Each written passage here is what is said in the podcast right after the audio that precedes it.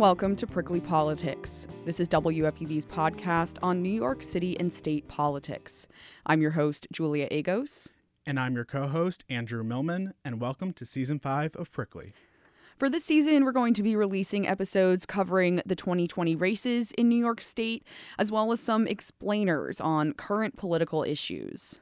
Yeah, that's right. I'll be handling the race coverage and we'll mostly be covering candidates who are self styled progressives challenging moderate incumbents who are typically considered members of the establishment. We're covering these candidates because in New York State, the Democrats dominate the governorship, the state senate, and the state assembly. And especially this year with Trump on the ballot, it looks to be another decent year for them. So it is unlikely that the Republicans will be able to flip any of that. So the real question is how far left the Democrats will go. This is what we're going to try and answer in this season. That's right. In New York State, a lot of times primaries are where the races are run. You know, Republicans in New York City, especially, have a hard time beating Democrats in general elections. So the real politics of these races plays out during the primary. And that's why we're focusing on this type of coverage for this season. Exactly. And this episode will focus on a challenger in New York's 12th congressional district, which is currently being repped by Congresswoman Carolyn Maloney. The district includes the Upper East Side of Manhattan and the western portions of Queens and Brooklyn that are typically considered gentrifying. The challenger's name, who I will be interviewing, is Suraj Patel. He is a law professor and Obama campaign alum from both 2008 and 2012. He ran last cycle in 2018 and did surprisingly well. He got 42% of the vote, and right now he's looking for a rematch to try and actually defeat Carolyn Maloney. So we'll see if that happens. And Andrew, where is Patel positioning himself in this race? That's an interesting thing because most of the candidates we will be looking at in later episodes are those that would consider themselves socialists. He does not. He would say he's still a capitalist who wants to reform the system. He calls himself a progressive. That's interesting. So, you know, if we were going to talk national politics, would he be more of a Bernie or an Elizabeth Warren supporter?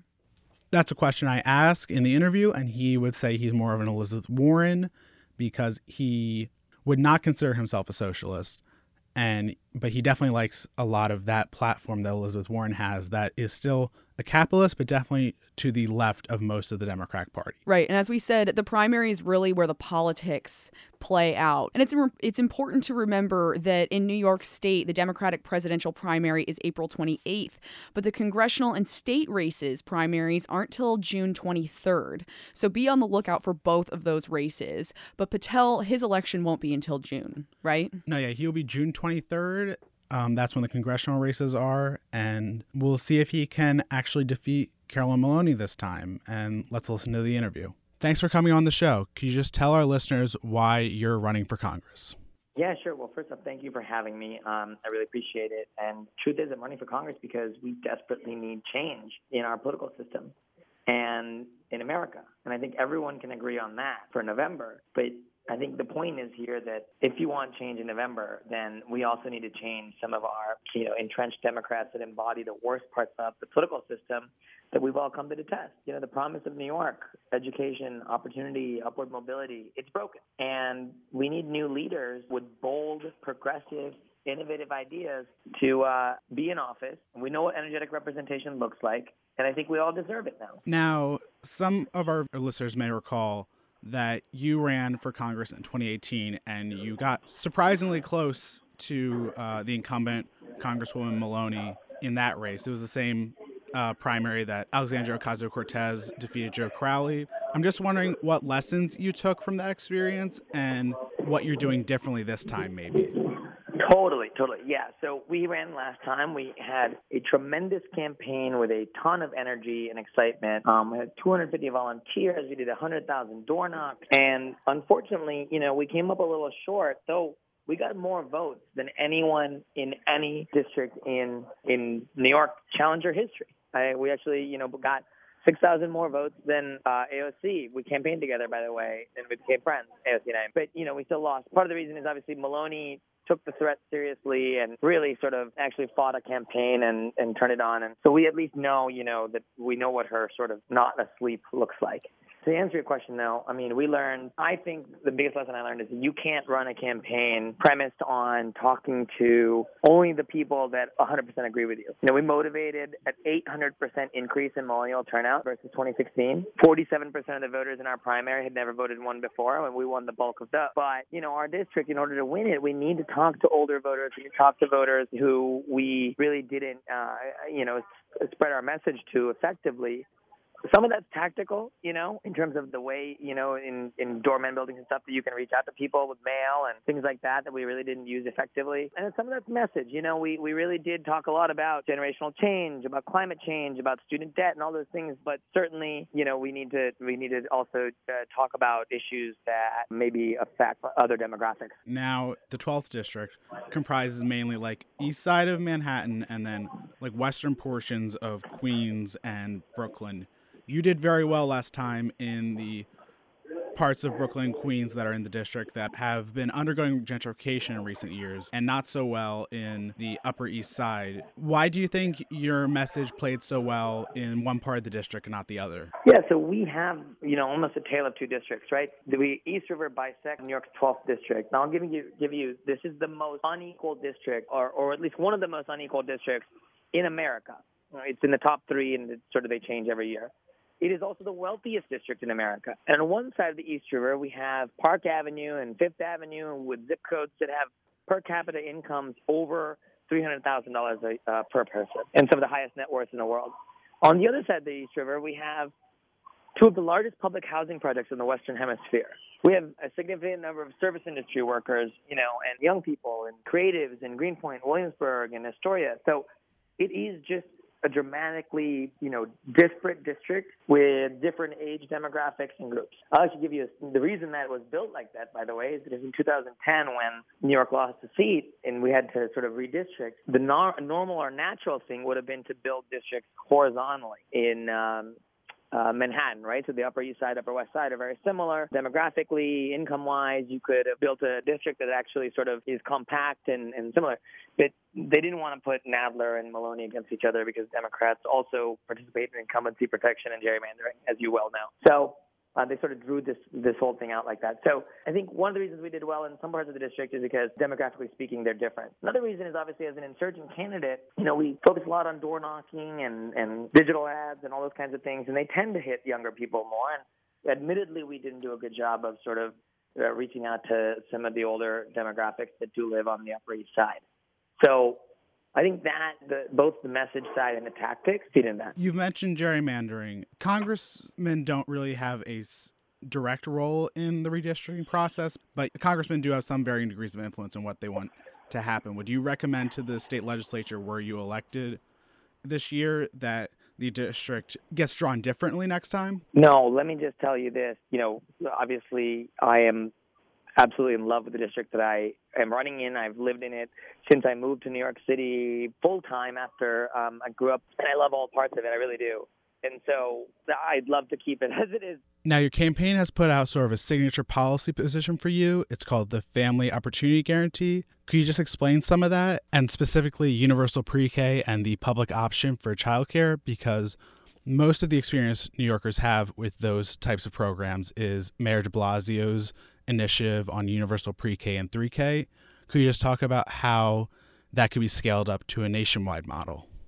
Well, I think that New York is a case study in showing that this is can be successful. So I think the way we've fashioned it out with nationwide pre-K and also nationwide child care option is an extension of the public school system down to um, you know the age of child care and then pre-K and then kindergarten.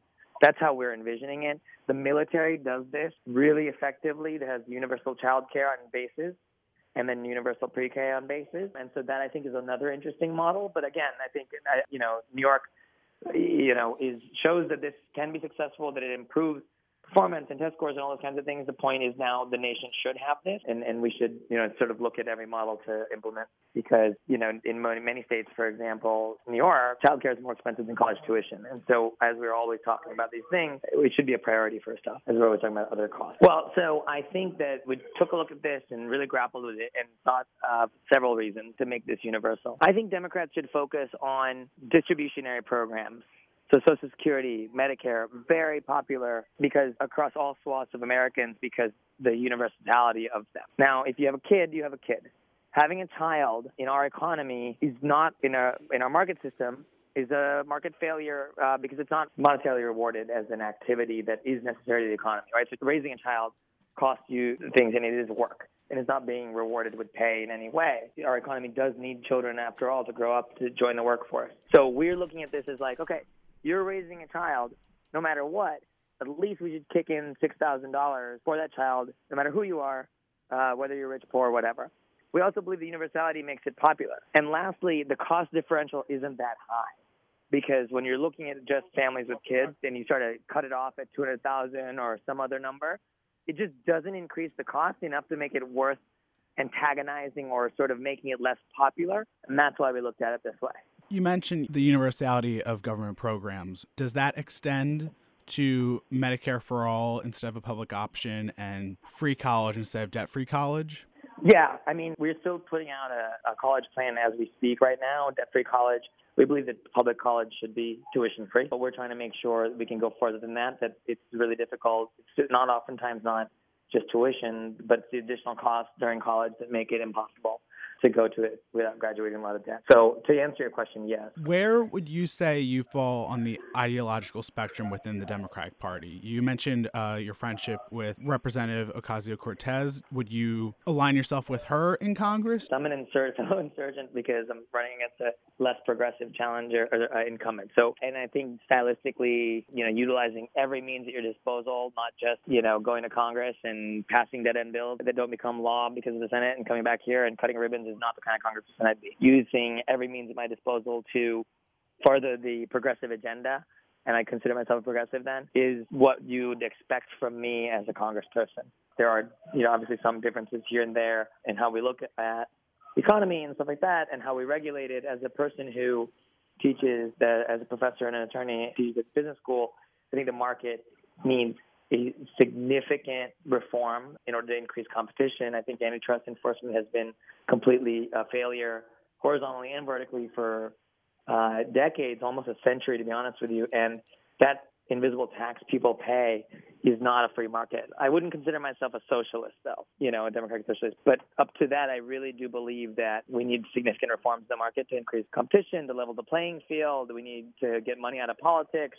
I think corporate PAC money should be banned. I think you know, in so many ways, I align myself closer to sort of the new progressive wave than I do with the establishment. So maybe like you might reject this comparison, but Elizabeth Warren calls herself still a capitalist instead of Bernie Sanders, who does say he's a socialist. Is that? I do. Yeah, I think that's about right. And frankly, it's funny. That's an easy way to explain it. And I do. I do really believe in a lot of those one's policies. You mentioned your insurgent status against the Democratic establishment. How mm-hmm. do you think Speaker Pelosi has done in her first year back as Speaker, specifically with the impeachment process? How would you rate her job? really, really got me in a uh, interesting question here to pick a fight. I don't want to. No, I'm just kidding. Look, I think the impeachment was was a mistake. Not not impeachment itself. I called for that last December, months before Carol Maloney did. But I think the way we did impeachment was clearly a mistake. I think that we need Democrats who have the guts to call a criminal a criminal. You know, Donald Trump extorted, he bribed, he's corrupt. Those are words the American people understand. And the Democrats in Congress made a conscious decision to, including Congressman Maloney, who was, you know, part of the government oversight committee and brought these charges. Because the evidentiary burden of a criminal trial is, is higher than that of a civil trial, they decided to choose articles like obstruction of Congress. And what I think they made a mistake on is assuming that the Senate Republicans were going to be impartial jurors and trying to run that kind of trial. If you knew they were not going to remove the president at any cost, at least tell the American people that you why you impeached him, the real reason why you impeached him, and let them remember when they go to the voting booths in November that this person was charged with bribery and corruption. I think we should have, you know, uh, doing impeachment, go all out go ahead and, and call the president what he is, which is a criminal. Should Speaker Pelosi keep her job in the next Congress? Would you vote to reelect her? I'm a, obviously a fan of competition in politics. I'm challenging a 24 year incumbent. And so I think no one should ever automatically accede to a job. I can't answer that question for you because I don't know who those candidates would be, but I'd be open to looking at folks and, you know, based on the sort of tactical prowess and ideology, I'd, I'd be open to other folks. Now, you mentioned term limits before. Assuming term limits don't get passed, and you mentioned incumbents wanting to protect themselves, would you set a personal term limit? Uh, yeah, I think I would. I think that I support term limits for all office holders, but I support term limits, and I would I would support. I mean, I would voluntarily leave Congress at some point. I just I, let me promise you this: you won't see me in the same job for 24 years. That just seems crazy to me. So I can't get you to give a number right now. 12. 12. Okay. 12 years or 12 terms. 12 years. 12 years, not 12 terms. For my listeners, the thing they might recognize Congresswoman Maloney for in recent news has been her advocacy for the 9 11 Victims Fund. And she was the primary sponsor of that. She campaigned for a long time for that and did get it passed in a um, bipartisan way in a Congress that doesn't really do that anymore. Why shouldn't voters take that as evidence that she can still do her job well? I think that anyone in New York's congressional delegation, everyone was pushing for that bill. It wasn't just uh, her. But I congratulate her for passing it. Obviously, these are our heroes and they deserve to be taken care of. I wish it happened a decade earlier because this shouldn't have been this long of a of a sort of hot potato that has that waited. And I think a lot of families that uncertainty caused a lot of turmoil and all that. But look, it's done. You deserve recognition for the things that you've done, but you also then bear responsibility for the things you have not. I think that is what should be taken into account here. A lot of people on both sides of the East River that have been left out of the representation that they deserve for the last 24 years. And I'm running to represent all of New York 12, every single person, um, because the promise of New York belongs to each and every one of us. And so that's why I think I'd be a better representative. Okay, thank you so much for uh, coming on the show. And um, is there anything you would like to add before I go? No, I really appreciate you having me on, and just stay tuned. Please check out um, our socials are Suraj Patel NYC. That's S U R A J P A T E L NYC. That's our Instagram, Twitter, Facebook. And then uh, our website is uh, www.june23.nyc because we know that uh, one of the biggest reasons people don't vote in the primaries is they don't know it's coming up. So we made the URL the date of the election. So please take a look at june23.nyc. All right, great. Thank you so much for coming on. Thanks. So that was Suraj Patel, candidate for the 12th Congressional District here in New York. And looking ahead, next week we will have our first explainer episode from Julia Agos. Julia, could you tell us a little bit about what that will entail? Right, Andrew. So for this season, we're going to be mixing up our election coverage with some explainer episodes, um, alternating weeks. So, next week, we're going to do an episode on this bail reform mess that seems to be unfolding in the New York State legislature. As most of you probably know, in 2019, New York passed sweeping bail reform, eliminating cash bail entirely. And since the implementation of these reforms, there have been some mysterious upticks in crime, and people on both sides of the aisle mm-hmm. and people on both sides of the aisle seem to have something to say about that. So yeah, so we're going to be breaking down this bail reform discussion for you. We have some exciting guests coming on, so stay tuned for next week. Looking forward to it. So that's our show. If you liked today's episode, be sure to subscribe to us on iTunes and rate us because that helps other listeners find our podcast. And follow us on Twitter at Prickly Podcast to stay up to date in between episodes. A special thanks to our Prickly team and our editors, George Bodarky and Robin Shannon. Thanks for listening. See you next week.